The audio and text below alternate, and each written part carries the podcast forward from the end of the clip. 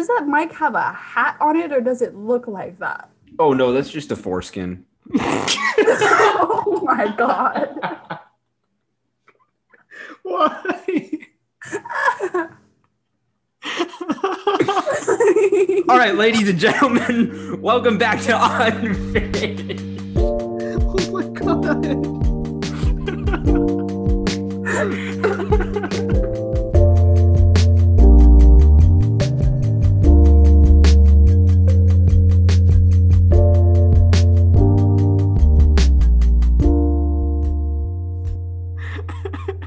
I'm your host Pranav. No. Your other host Rich. Bro, please, that was so funny. I quit. I quit. I'm not a host anymore. I'm a guest. All right. So on this episode, we're blessed enough to have two guests: our boy Rish and the legend herself, incredible architect, genius engineer, talented artist, Maya Hazarika. We're so, so, so happy to have you on the podcast. Tell us a little bit about yourself. Um, okay. Um, I'm Maya Hazarika. I am a first gen Indian American, like you guys. And um, yeah, I'm doing a dual degree in architecture and, archi- and architectural engineering. I, not much else.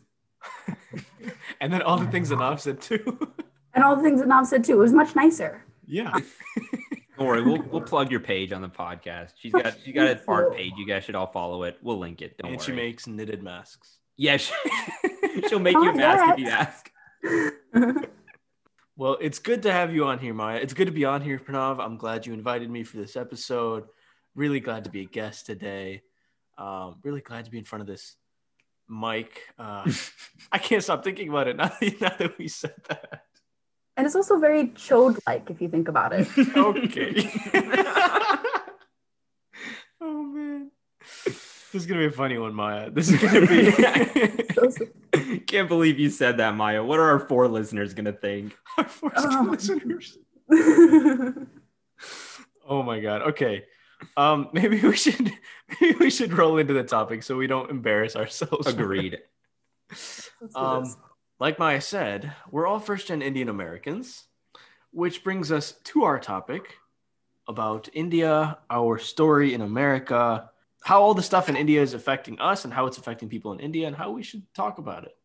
For sure, for sure. And so we'll probably start with our own experiences growing up, first gen in this country.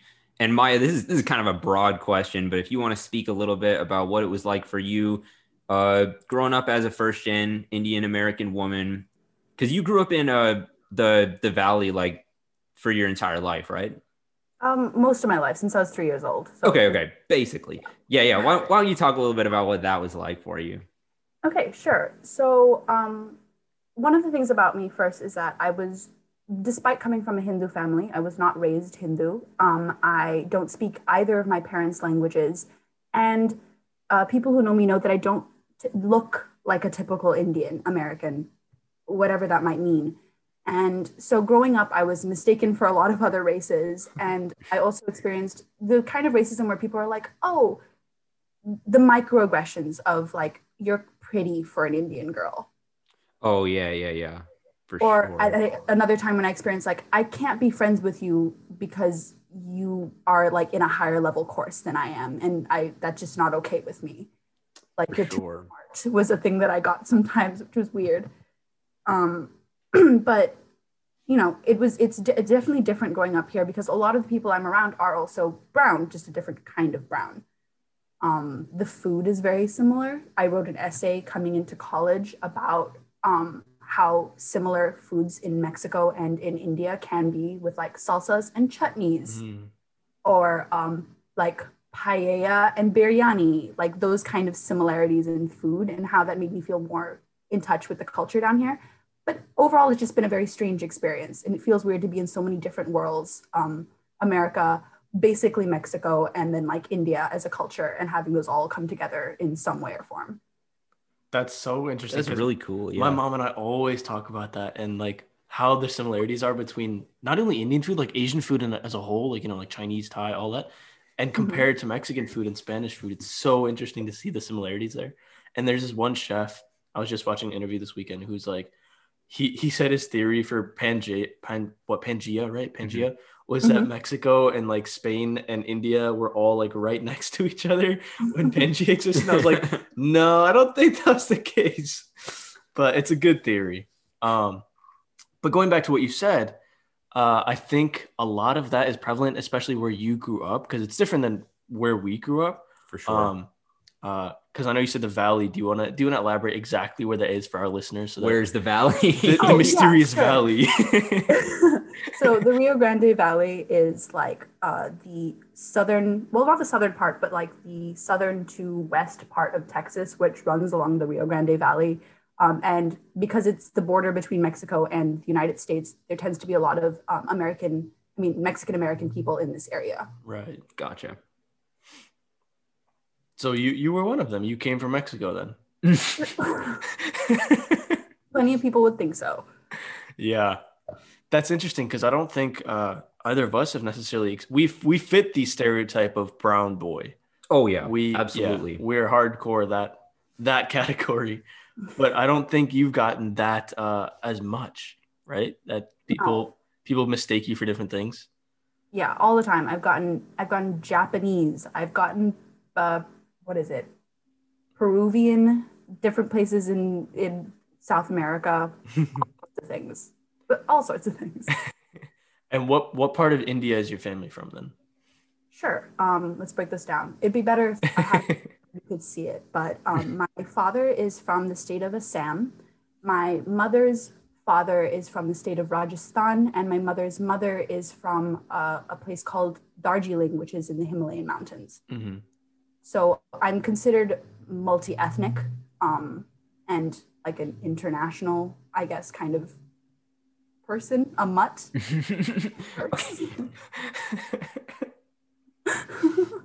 a mutt I would describe myself as an Indian mutt. Yeah.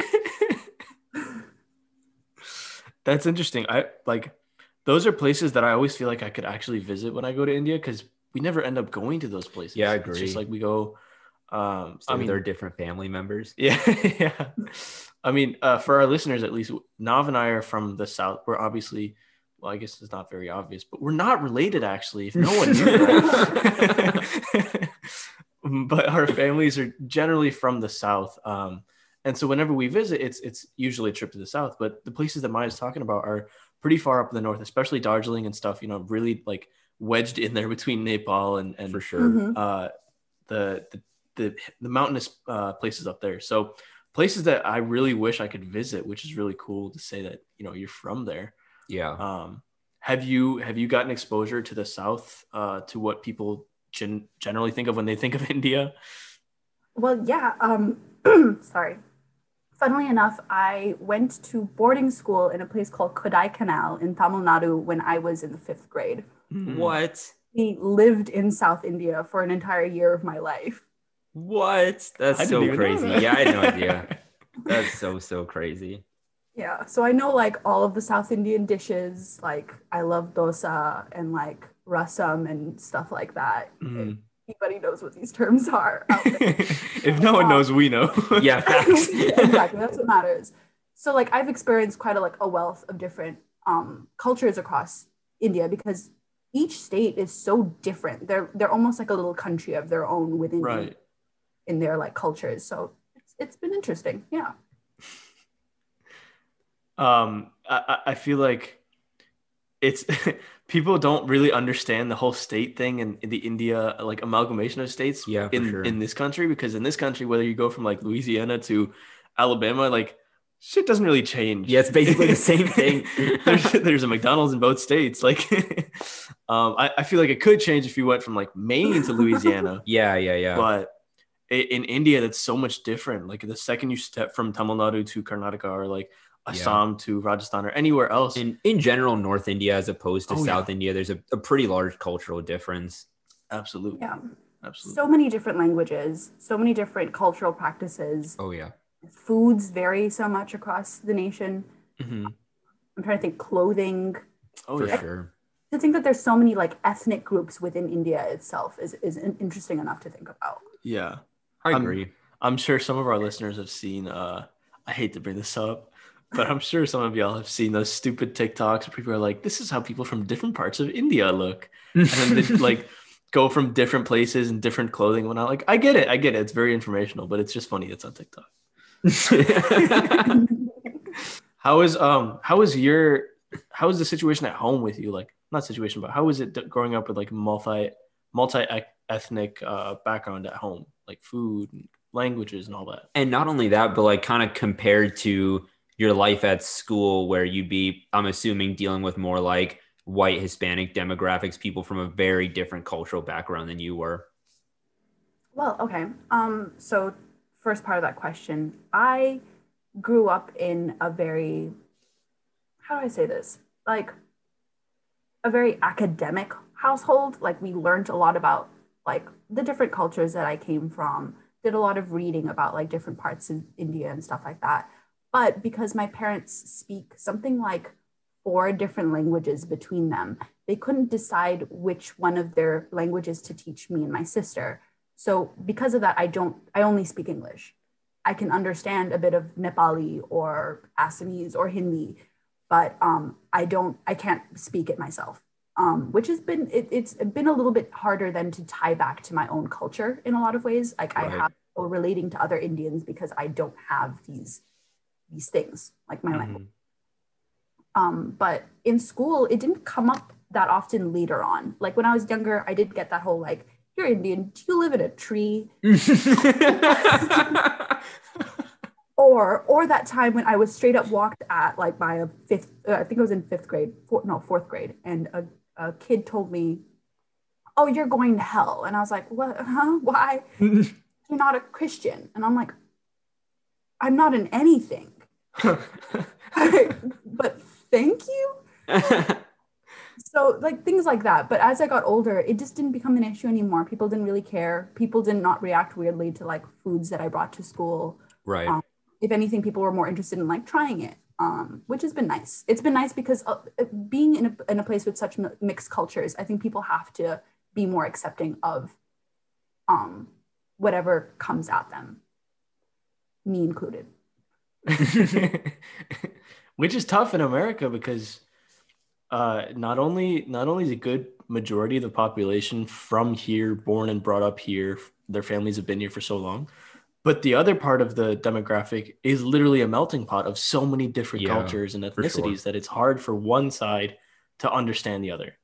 Mm-hmm. Um, that's not to say that it's so hard that you shouldn't try, but it is hard at the end of the day to see someone, you know, like you, for example, who comes from a different background, comes from a variety of backgrounds, and like uh, just understanding that can be difficult. Yeah. Um, I would say I probably had like a, a pretty similar experience to what you described. Like uh definitely when I was younger, like you you definitely see more of that side. Like it it just be a bigger deal than it was when you were older. Um mm-hmm. Did you grow up in a tree? Yeah, how'd you know? wait, which wait, which branch were you on, bro? Were, were you on the third floor? I was north, southeast, uh, fourth, fourth floor. This is like some oh, Avatar. Like live in the same tree. Yeah, like, this is like Avatar. You know, what? like one big, one big tree.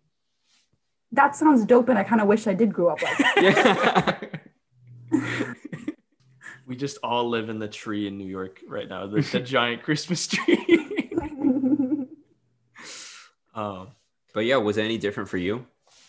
Uh no. I think I think the thing that sets us all apart a little bit in like uh in in in my in, at the microscopic level is how Indian we were. Like I, have asked people that before, like new people I meet who are Indian. I'm like, how how Indian are you? Because there's so many varying levels of how how religious is your family. Uh, are you vegetarian, non-vegetarian? Do you follow these religious practices? Do you go to Sunday school? Do you go to temple? Do you? Um, there's so many subsects of how Indian you could be, and I'm just always curious to see like what kinds of things did your family follow? What kind of uh, things did your family say were not important to their uh, religious beliefs? And um, I feel like those are the things that, even though the three of us had very similar uh, upbringings, mm-hmm. those are the things that can set us apart. Um, which I just find interesting because, like, no matter how similar we are, there's still differences. That's mm-hmm. facts. But also, I don't know if how Indian are you is the best way to say oh, it, absolutely not. Absolutely not. It's like asking me if I speak Indian. Um, so recently, my sister was on TikTok and she came to me this test. You guys know of the rice purity test, correct? Right. okay, this is the basmati rice test. Oh. and Oh. you basically go through ask like clicking things but like um did you drink Bournvita as a child Oh no. do you know what uh, like have you watched these certain bollywood movies that kind of thing and you like fill it out and it kind of tells you how indian you are it's rough but like that exists That's so cute. I will say though, that is like that is important because I feel like that does bring up something that all of us as first gen Indian Americans feel is like the like how much of a claim do you have to your home ethnicity versus the one you live right now? That's why like I don't want to call somebody like more Indian or less Indian than the Mhm. person next to them because that like that like devalues like where they came from. You know what I'm saying? Um Mhm. and it's just that's just something that, that I'd be thinking about just because I feel like um it can be kind of hard for people like us to feel tied to their culture when they're like they're so like they're much more whitewashed compared to their parents you know what I mean Right. but yeah I don't know it's just it's just a weird thing that I'd be thinking about sometimes Yeah, we're very much as Indian Americans kind of, and I like to call it limbo, where we don't belong to the cultures that we have here in the United States and our cultures back home. Like we're separated because we have different experiences, obviously. And I think that's what makes like having an Indian community worth it in some ways. But because of the way I look and because of my lack of religion and because of my lack of language, I have often been turned away from like the Indian community in some ways. Hmm. Right. And that that can be painful, but at the same time, like you have to then make your own communities as you go through life. Like I found Indian people that like relate to a lot of my experiences and don't judge that I don't come from the same backgrounds as they do. Right. for sure And and probably don't judge your score on the basmati rice test. Like, as We did have fun filling that out though. It was yeah. That's And uh, for our listeners, we'll release obviously all of our college essays, which we wrote about this exact topic. You know, we all did. oh my god, it's funny. I was helping my sister do the exact same thing this like past month, and I, that's never gonna change. You know, for kids around the country, that topic is still gonna be one of the most prevalent things. Like, oh, hey, what are you gonna write your essay about? Probably my stretch between 17 different cultures and True. six different languages. Um, that's just that's just the way it goes for um, many, not not just Indian Americans, anyone who comes from a different country. Um, It is okay. That's true, but also I think it's going to be different for everybody coming after us because I don't know about y'all, but I am like I'm like the first person in my extended family to be born in the states. You know what I mean? Um, like our generation, low key, is kind of like the start of a cultural shift because our kids will have a lot more similar experience to us than we did to our parents. You know what I'm saying? yeah. Um, so not to be like not to be hyping us up too much, but mm-hmm. but we we kind of be trailblazing just a bit. Yeah. Yeah, that's true. Our, our kids are going to have a great time. And I mean, you and Mike. oh, adorable little riches and pranavs running around. oh God, as if two wasn't bad enough.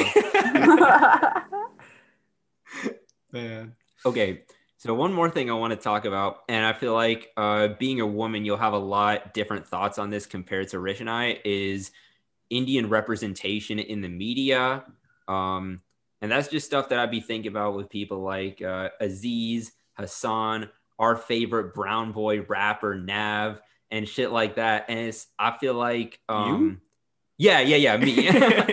I I feel like like I'm I'm glad to see like Indian Americans getting represented in the media, but it is something that like low key really bothers me a lot. Like it's it's so much likely more likely for an Indian American to be like the comic relief character as opposed to the love interest. Mm, You know what I'm the saying? But yeah, what do y'all think about that?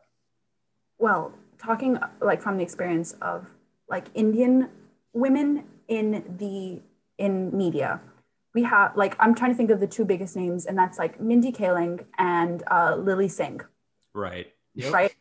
And you know, there's some issues with the way that they've been represented in media and like the way that they are accepted and and uh, like the things that they've done with their careers. But I'm still glad to have them. I'm still glad to have representation and like be able to look on a screen and recognize someone who has had a similar life life experience to me. Um, because just I didn't have that as a little girl. I had For like sure. actresses, and I was like, okay, I well, you know, I guess. Thanks. Yeah, I, I think those are the two names, and if if if there's anyone else, it's Priyanka Chopra, and we know the Yeah. we know the issues there. So uh, there, I feel like you're right. There is a lot. There's a lot of room left to grow, but I think uh, the progress we've made is also not bad. As as slow it has been, it has been, and as uh, frustrating as it is with the controversies of like anything Hasan uh, Hasan has said, or like um, stuff that Aziz got into, or uh, you know how bad Na- Nav's music is. Like Oh, I got a lot to say about that. like there, there's obviously drawbacks, but every step is like a step in the right direction because we came from nothing. We came from no representation. Zero representation. Who is that guy in The Simpsons? Apu, Yes, Abu. That was our representation for a really long time. yeah, Uh, no, played by a white guy. right there. So yeah, Yeah. But one thing I will say for all the people that we've talked about, like they've done with the with one exception is they've I feel like they've done a great job of like making a big deal about the fact that they are like Indian Americans in the media, like doing their best to be like a positive role, like however well it has manifested. Like I feel like they've they've done their best to bring Indian American like that that side of life to light in the in the popular media. Um, the one exception being Nav, and I'm I'm pretty mad about it. I'll be honest. I could I could go on for a long time about how like how are you gonna like how are you gonna talk about how you you paved the way for the brown boys before the the the brown boys after you, but not speak about anything cultural in your music at all. It's like you like it's like you like started making it and decided you were too cool to be brown. You know what I mean? Like Mhm. that's that's what it feels like to me. Um but yeah, that's just a personal thing. I could complain about him for so long, but let's we should move on. No, I think that's a completely valid feeling, like wanting the people who represent us to talk about our experiences. for sure. Yeah. and talk about them accurately too. Like, um, there there is a lot of that that goes on, and I I can't help but um forgive it at times because when you come to this country, there is a there is so much of your culture and identity that you sacrifice just to assimilate to what this country gives you, um, Mhm. whether that be finding a job, whether that be wearing something because you you know you need to make money and you need to assimilate to this culture. There's so much that we sacrifice, and um, when I say we, I mean like if we look at our parents as examples, there's so much that they sacrifice culturally and identity wise just to make a living in this country. And like, look at where they are now, which is great. But that's just such a, a sad reality that when you come to this pot, when you when you come to this pot, when you come to this melting pot, it's like it's it's a part of you that actually melts away. So Mhm. that's that. Um, and I think That's a bar, honestly. part of me that melts away. um, I think what, what's that show called? The new one about um, the Indian girl uh, in high school. The one that Mindy Kaling is producing. yeah, yeah, yeah, yeah. I can't remember the name of it. Uh, oh no. Oh no. I did. I didn't watch that. I didn't watch it, but um, I I was happy to. s- Obviously, it was very cliche, very cheesy. But like I said, as cheesy as it was, as bad as it did seem from the trailer and whatever, um, it was good to see some representation or anything that I would be like, yeah, we actually did do that. you know, like um, Never have I ever, by the way. That's what it's called. never have I ever, never have I ever watched the show. So. um how does it I, I know you started to get into it but how different is it going to look with us continuing to strip away this culture and like melt away in the future? Oh, I want to hear what Maya has to say about that. oh yeah let's hear it. Hit it. Are you talking about our children? yes our collective triplet children. Well, there already are examples of second gen Indian Americans from right who've immigrated in the past, but I think it's very different for us because of the type of people who've immigrated, like what like the kind of people our parents are. Um, I think we might lose language along the way, and and um, food, culture, the ability to cook, those kind of things might go away. Um, but I think it's our job to to at least hold on to some of it. Like if my children can learn a language that I haven't been able to, I would love that. That'd be fantastic. Go live with my mom for a while, learn Nepali, you know? Mm-hmm. Um, but as for food, I think like for me at least, culturally, food has been the biggest way that I tie back to my to my culture. Hmm. Like eating ethnic food, cooking with my par- with my mom, um, going back to India and eating all the food that I can with my grandparents. Like the experience of food has been the biggest connection to my culture, and I think if I can pass that on, like the love of of Indian food and cooking, um, it's it's might be the best that I can do. That's that's a strong point. Yeah, I I totally totally agree with that. And also, I think a really big part of that is and um it's kind of weird because it also is like pandering to the people here at the same time, but I feel like another like really big part about um the food aspect of it that makes it special is that that can be like enjoyed and appreciated by literally anybody. So it's not like um it's not like you feel like you're like upholding this tradition that like only matters to you and a few other people and a lot of like a lot of people outside just can't relate to it it's like anybody can try like your cooking indian food and enjoy it. Anybody can relate to previous experiences that they've had you know what i mean? So it's like it's super super super important. And yeah that's that's totally facts. Yeah, it's an easy segue into the culture. exactly. Couldn't have said it. That's the instagram quote. I think that and music are are two things that are like you know transcend any sort of barrier. Um, even I keep bringing up social media and stuff, which is like I know cliche to talk about, but it's something your that sister's rules it. instagram famous for it so you definitely should talk about it yes my my sister is uh go go check her out but also there's there's people who are um i don't know if you know like basement gang it's just like this group of like canadian uh boys and they they they dance in their basement and they did like random videos and they started doing like bhangra videos and like bollywood songs and went viral for it because it doesn't matter what they're saying in the songs it's the songs are hype and the boys are dancing extremely well so it's like another thing that just extends our culture into other other parts of the world, which is so mm-hmm. awesome and crazy to me. Yeah, and like with things with social media and food and things like that, it's easy to consume and it doesn't take a lot of effort. You just pick sure. up the phone. So my that's it's an easy way to get into it. Yep. And like you said, that's something that although there are second gen Americans already in the world, that's something that they wouldn't have the opportunity to experience because social media in the digital realm is so prevalent right now.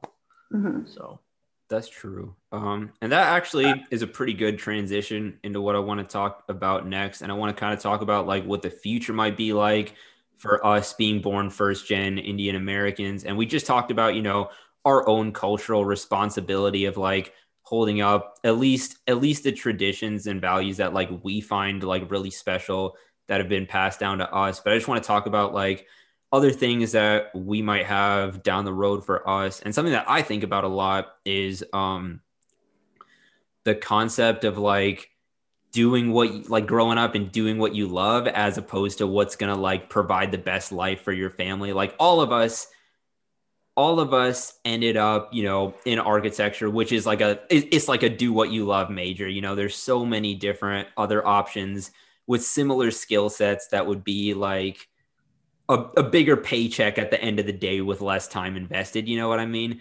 But like we're, we're doing this because we're doing what we love. And um and i talk about this with my parents sometimes. It's like when they when they were like choosing their majors in college they i don't know if y'all's parents had a similar situation but they essentially took these exams and that would place them into schools based on how successful they were at the exams. So my dad would, like my dad like did well in school and so he got to like study to become an engineer. You know what i'm saying? Like hmm. that was like that was a privilege to him because he scored higher than everybody else and that was like like doing something like more kind of artistic. Like the the kind of the way we're doing is not like is not something that he considered too much because because that was what would lead to the best life for him and his future family later down the road you know what i mean but yeah what do, y- what do y'all think about that our experiences of that versus our parents? Well, um, I have it, like okay, the whole like doing what you love versus doing what will make you most stable in the future is something that's kind of ingrained in my family here. My father decided to study economics because it was the subject that he hated the least. um, and he, I mean, and he does it as a job, and he, I think he enjoys what he does, but it isn't what he loves to do. And when I was going into college, it became like, yes, you. I, what I wanted to do was something in design and in art, um, and I had to choose architecture and also tie in the architectural engineering in order for any sort of design to kind of fly with my parents and get into a field that might lead me to where I want to be in the future. Um, and it's it like, and I had to pass that buck on to my little sister, who's now being like, who's the doctor of the family, who's going of the family, right? Like, they're like, okay, Maya kind of failed us. Let's get you're gonna. um, but you know, I like one of the things that I've like I talk to about my dad a lot is like he he keeps on pushing the point that like when I'm in the future, I can always make art as a hobby. Like if I have the money from another career, I can slowly build up like a studio space in which I can do something that I love. But I first need that foundation. And that oftentimes doing what you love for a long period of time can burn a person out. Like we see artists a lot of the time in the world who can't continue doing art because they no longer love it. It became a job for them and I don't know. I there's a diff, there's different ways of looking at this, and I don't know that I would have wanted to do art as a degree, because it then again it would have become a job, not something that I do for pure enjoyment. Mm. Right, and I think that's a good point to make, and I don't think a lot of Americans see that in the way that like sometimes doing what you love is the wrong move. I know that powerful. you might disagree with me in that way, but I it's something that I've grown up to believe in some ways. I, I don't know if I agree. With That's the Instagram disagree. caption, bro.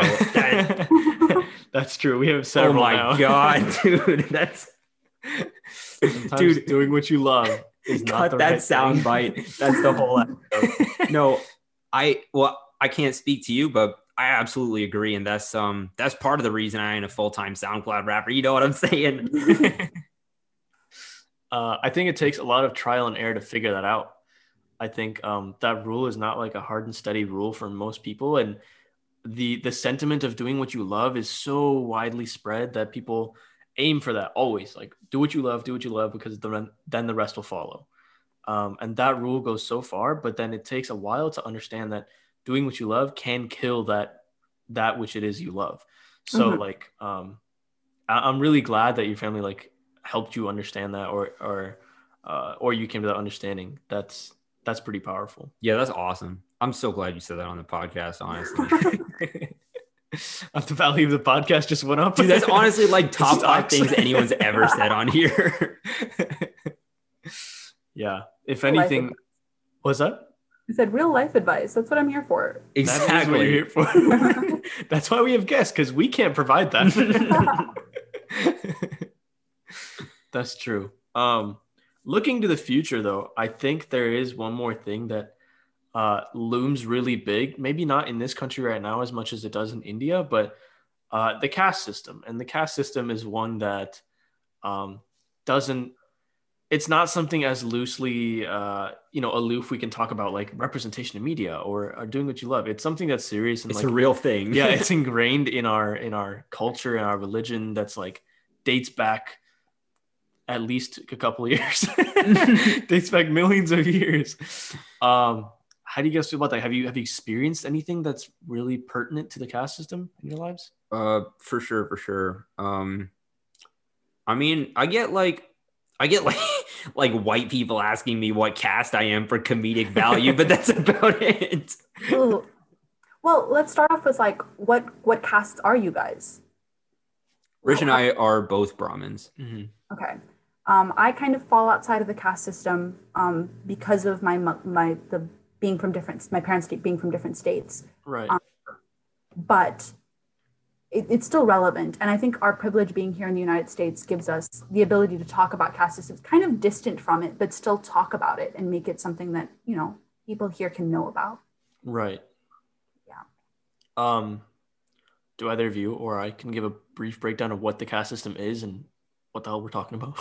Dude, we're, obviously we're gonna let our wonderful guest hit it. Oh no. Okay. Uh, I don't know if I'm qualified to do this job. Neither are Um, we.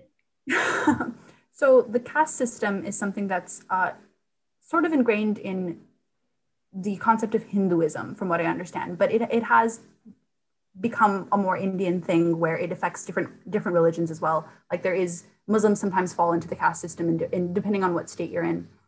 Um, but it's a way of determining hierarchy between the jobs that people have. Am I doing this right? Yeah, yeah, Yeah. You're, you're you're killing it. yeah like for example like brahmins are the priest caste like they're the religious order and they they're the ones who used to memorize our religious texts back in the day um, under that you have like warriors you have farmers and then at the very end like um, untouchables or dalits who are tasked with like some of the worst jobs in our society and um, are treated the worst. I think that's the best way i can put yeah. It it's actually the, the last the bottom one is like the laborers like Maya was saying. Like it goes from priests to um, um Merchants. merchants and then warriors and, and you know, every- farmers and then you know it, basically like the job breakdown like you said. So take take any job for example and you can break it on the spectrum of what is most respected and break it all the way down to the most like you know laborers carpenters and the people who did the the menial jobs. Um, and then there's a subsect of that very very bottom category which is the dalits. So i think the, the subsect of shudras is is Mhm. dalits. And um so that's that's one of the things we're going to talk about eh, coming up now which is like the the whole issue if anyone if anyone who's listening has read about like the issues in india or what's going on with the government or how people are being treated um there's a there's a lot of controversy and um civil unrest with how dalits are being treated. And and dalits being the lowest caste system are being basically um segregated and and and you Mhm. know, treated poorly. So coming from our perspective it's just one that's like not necessarily something we've experienced but necess- but definitely something we have to talk about and something that's has to uh, we have to shed light on. Yeah, yeah. For sure. And um, something that my dad says about the caste system um, that I be thinking about sometimes is um, he has he has a lot more positive of a take on it than most people. His is it's really funny. Um, but he basically says that um, the caste system, in essence, is not a bad thing because it's essentially like categorizing what like people do. But the problem starts to become is one when you decide that one caste is above another and the other problem is when you decide that people are born into their caste and they can't choose to change where they want to. Does that make sense? Mm-hmm. interesting okay that's a good point yeah Yeah, I mean that that ki- that makes sense to me to be honest. At least the second mm-hmm. part. The first part makes sense only because I think in the modern world, well, not only in the modern world, at, at any point, any job is also associated with money. And so when when someone gets paid more than you, immediately the association is that they their job is more valued than yours. Actually, yeah, I, I might have just added my own spin on that because I don't believe in money. So it's my bad, guys. it's no, it's it's a good um I like I think at the end of the day we would all think like, oh, you don't really need a caste system. You don't uh that's not necessary for a social uh organization or anything like that. But I think your dad's point is like just a matter of the fact to say that Mhm. it just exists. It just is It- whether is. you have a whether you have domains that like categorize people or not, that kind of organization is going to exist because of money, because of the value of jobs we've placed. That makes sense. I mean, you, you can you can transport that to here in the United States, where we do have a privileged group of people, white people in this country. We do have Right. an privileged group of people, um, black people in this country. That's what Black Lives Matter is about. So when we talk about like Dalit civil rights, we're talking about it in the same frame.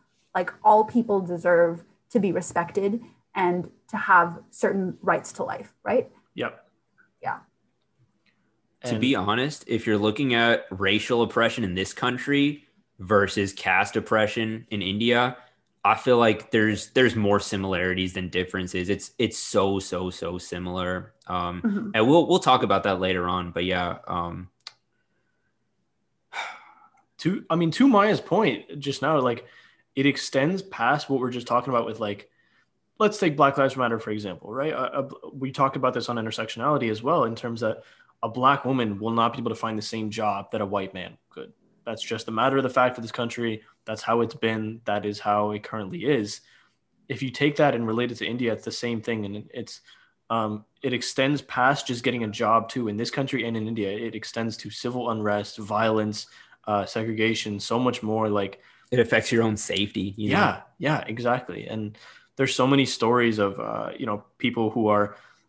Uh, I, I don't want to get graphic with this, but people who are literally tortured and murdered and massacred over India because of their caste system, and something that we were talking about just before this is like, how do people even know that you're a different caste? How do you can you even tell? Like, that's something we don't necessarily know or experience because we obviously live on the other side of the ocean.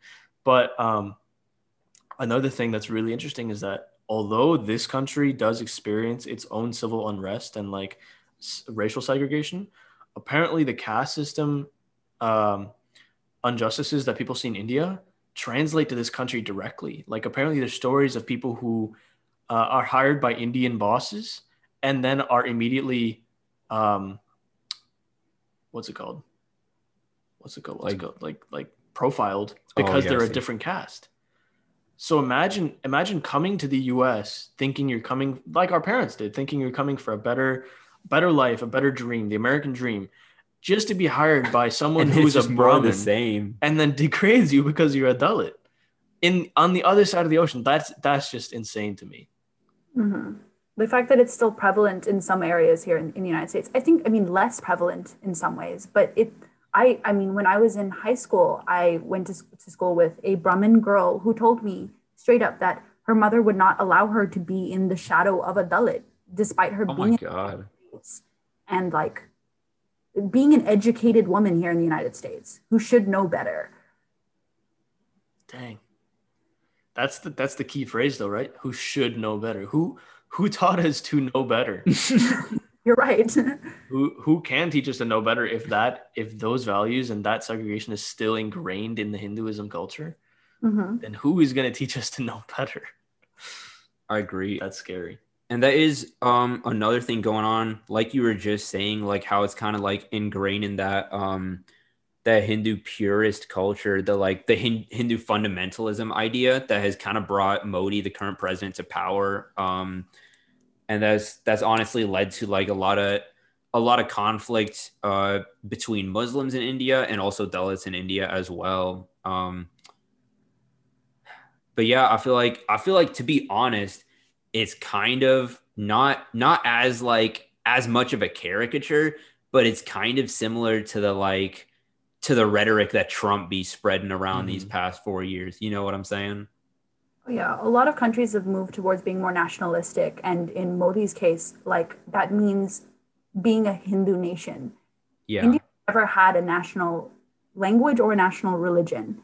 Yet, like, there's this pressure for India to be a, like a Hindu nation now. And like, if you look at um, certain states like uh, Uttar Pradesh, UP, um, where there is incredible violence towards Muslim people, towards um, towards lower caste people, it's it's it's getting worse because of nationalistic sentiment and that and that's being seen all over the world like modi's buddies with trump you know like they, they like each other you know That's uh that's a really interesting point because it's it's it exists in the three biggest countries or three biggest world powers right now the US, India, and China. They're all moving towards this very nationalistic thing. And even in China, you'll see like the Uyghur Muslims experiencing the same thing. Um, and in these three countries where they already had power coming into this new movement, and now we Mhm. see their power being exercised in a very nationalistic, religion forced way, and they're all literally sucking each other's dicks and like and bringing each other up. You know, like it's Mhm. not it's not something that's gonna die out very soon. And with with Modi and um, his party getting another reelection for I think four or five years now, shit's not going away. shit's only getting worse. Um, and like you said, there is violence in the country, and and like even going back to so before Modi became president, a little short history. Uh, before he became president in 2002, he was a, he was uh he ran the state of Gujarat, and in in uh, 2002 there was a giant massacre of I think 1,200 people um, who who came from different backgrounds and obviously were like lower caste, lower lower religion, lower lower religion, um, Muslims, Dalits, anything of the sort. And he basically, it's like it's like Trump saying, Proud Boys, stand back, stand down. That's basically what Modi did. So, you know, put yourself in the shoes of someone who is in India and like experiencing all that. And when you hear Modi, Trump say that, that's just, uh, that's, that's enabling. Mhm. So that, that was in 2002. So this man's 18 years ahead of Trump, which is uh, scary. Yeah, you look at things like the beef ban, um, which like people were literally getting beaten up and killed for like what selling beef in India, like and um, and now you see those things, same things ex- extending to Muslims, to Dalits. It's it's crazy that we don't hear about it as much here in the United States, and that a lot of Indian Americans aren't told anything about the unrest in India. hmm And vice versa, too. Mm-hmm. Uh, people don't necessarily hear in India the things that happen here. Um, and that's why there's so much support. If you support Modi, you support Trump, which is so crazy because like you don't know you don't know the shit this guy's doing over here. do you know, do you not understand what he's been doing, what he's been saying? Like, um, even like personal example, my, my grandma will ask me uh, with, with the George Floyd shooting, you know, way back a couple months ago, she Mhm. was, she was like, Hey, uh, you know, like what's going on? Like, it seems really bad. I was like, yeah, uh-huh. And she's like, he, he probably didn't do anything wrong, right? Like he, or uh, no, actually she said the inverse. She was like, he probably did something to instigate them, right? He must have done something wrong. And I was like, no, no, he didn't. He didn't do anything and uh, that's just the the vision that they have with you know media representation and everything else that we're talking about with how news gets transferred but it runs on both sides whatever goes on here people don't know how it is in india and same same thing vice versa hmm And it's hard to compare the struggles too, because you can't say one's worse than the other. Like things are bad everywhere in the world. There are human sure. rights happening everywhere. right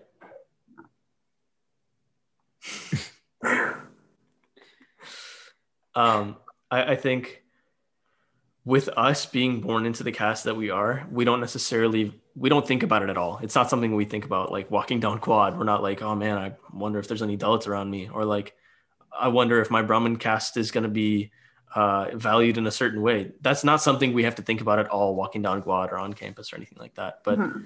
other people do experience that and it's just something that's tough for us to even imagine as something that's running in the back of our heads at all times. Mhm. Yeah i don't know where to go from here it's fun Yeah, that yeah, the world world just sucks basically, but um Yeah, there's issues everywhere. yeah Like that. for sure. And I think um as as with a couple of other things that we've talked about over the past season, um you know, it's it's the two largest democracies in the world that are like at the at the root of this problem and as as much they as much as they want to like say that they're a democratic society as much as the constitution says in america that you know all men are created equal all that stuff and as much as the uh, indian constitution um, kind of like speaks out against uh, persecuting somebody uh, based on their caste the fact that the fact is that it, it still does happen and it's it's on the governments of both those countries to make sure like those statements are not only said but also enforced. You know what i mean? Hmm Mhm. And um, much like we've said in most of our other episodes this uh, this season, with you know climate change and intersectionality and everything else, a lot of the change that we see, even go, even the voting voting episode, a lot of the change that we see goes back to like micro at the micro level with with little conversations, little changes that you see in your family, how you can change one person's mind, and that can have a trickling down effect, you know, months down the line uh, that's all that's all i'm urging our listeners to do our four four listeners. Maybe just think about it maybe go read more into what we're saying. We can definitely post some links but have conversations with the people that are around you and um, who maybe maybe indian who don't look indian who who eat indian food anything of the sort you know like have a conversation about it think about it talk about it because that's that's what makes the world go round. Yeah. Uh Maya, how has your how's your experience been in COVID? With uh, are you back home now with your family? Yes, I am. How has that been? Oh, it's not too bad. We do have, um, you know, a couple yelling matches once a, um, and then like we're like, okay, my mom gives me an orange, everything's fine. You know how food be a love language to Indians. um, but it's it's been wonderful. We've had a lot of really good conversations. I've sat down with my parents multiple times to talk about you know intersectionality, um, Black Lives Matter, issues in India, um, uh, trans lives matter, things that are going on in the LGBT community. All of those things are, are conversations that we're having, and like we're moving in the right direction here at Mhm. home. So people should be having those conversations at home. Do Yes. that. Great. And you don't have to like you don't have to say anything that you don't want to say, but um if you want to talk about maybe like stuff that you've said that you think have like made those conversations go better, stuff that you felt like has worked out for you, I think that would be like that would be pretty useful to to some of our viewers, do you think? Even us, yeah. yeah. Um, well, I would like to preface this with I'm not the best at um, problem solving and uh, having decent conversations with other people. I tend to just walk into a room and start yelling. And my whole family is like that. We're very um, in your face. We kind of argue. We, we're not a passive aggressive family, we're an aggressive family.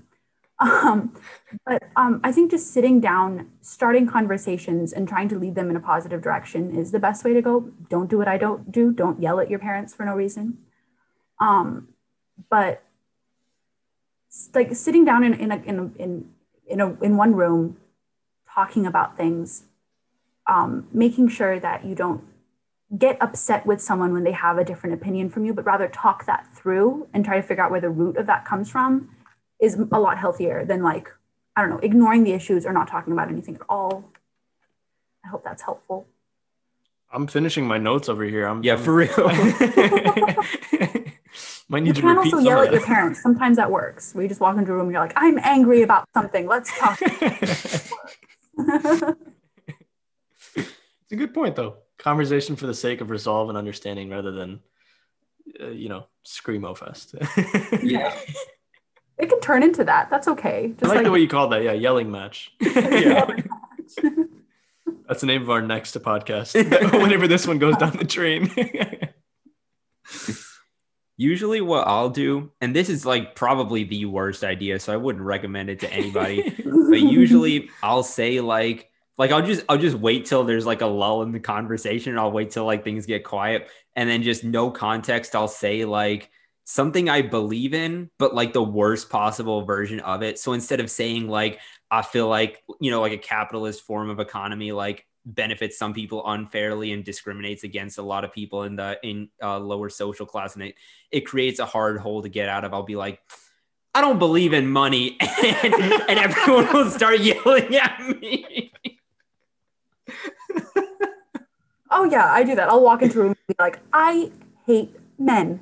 And I'll walk up to my dad and I'll look at him like, you. what are you going to say about it Fists up, ready to go. Man, I need like secret cameras hidden in y'all's homes. Like this is this is really good in content.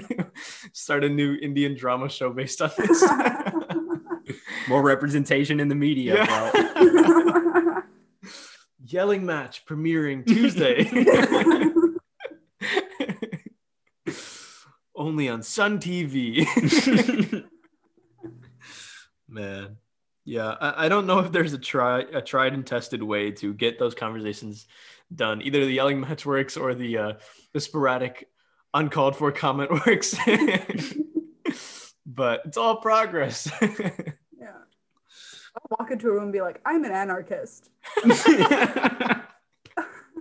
that's the best i'm going to try that when i go home this weekend actually I've been trying to do this. I'm gonna have a blast. I'm gonna have to move back here. yeah i'll be here waiting for you bro oh man. Well, uh I'm really glad we did this episode. It's been it's been fun. Yeah. Uh, you know, just talking about this, and some of them are heavy topics as well. But like we said, conversation is what uh, what really helps. yeah. And we're definitely not experts, but I hope you get something out of this. I hope I don't hope um or I hope everyone everyone understands that whether it's this episode or any other episode if you're going back to listen to stuff we are not experts at any we're just some kids out here yeah But Maya, if uh, unless there's anything else that you would like to talk about, we can go ahead and wrap this up. yeah, that sounds good. Let's do it. if anyone can hear that car in the background, that's that's our key to, to end this episode, I guess.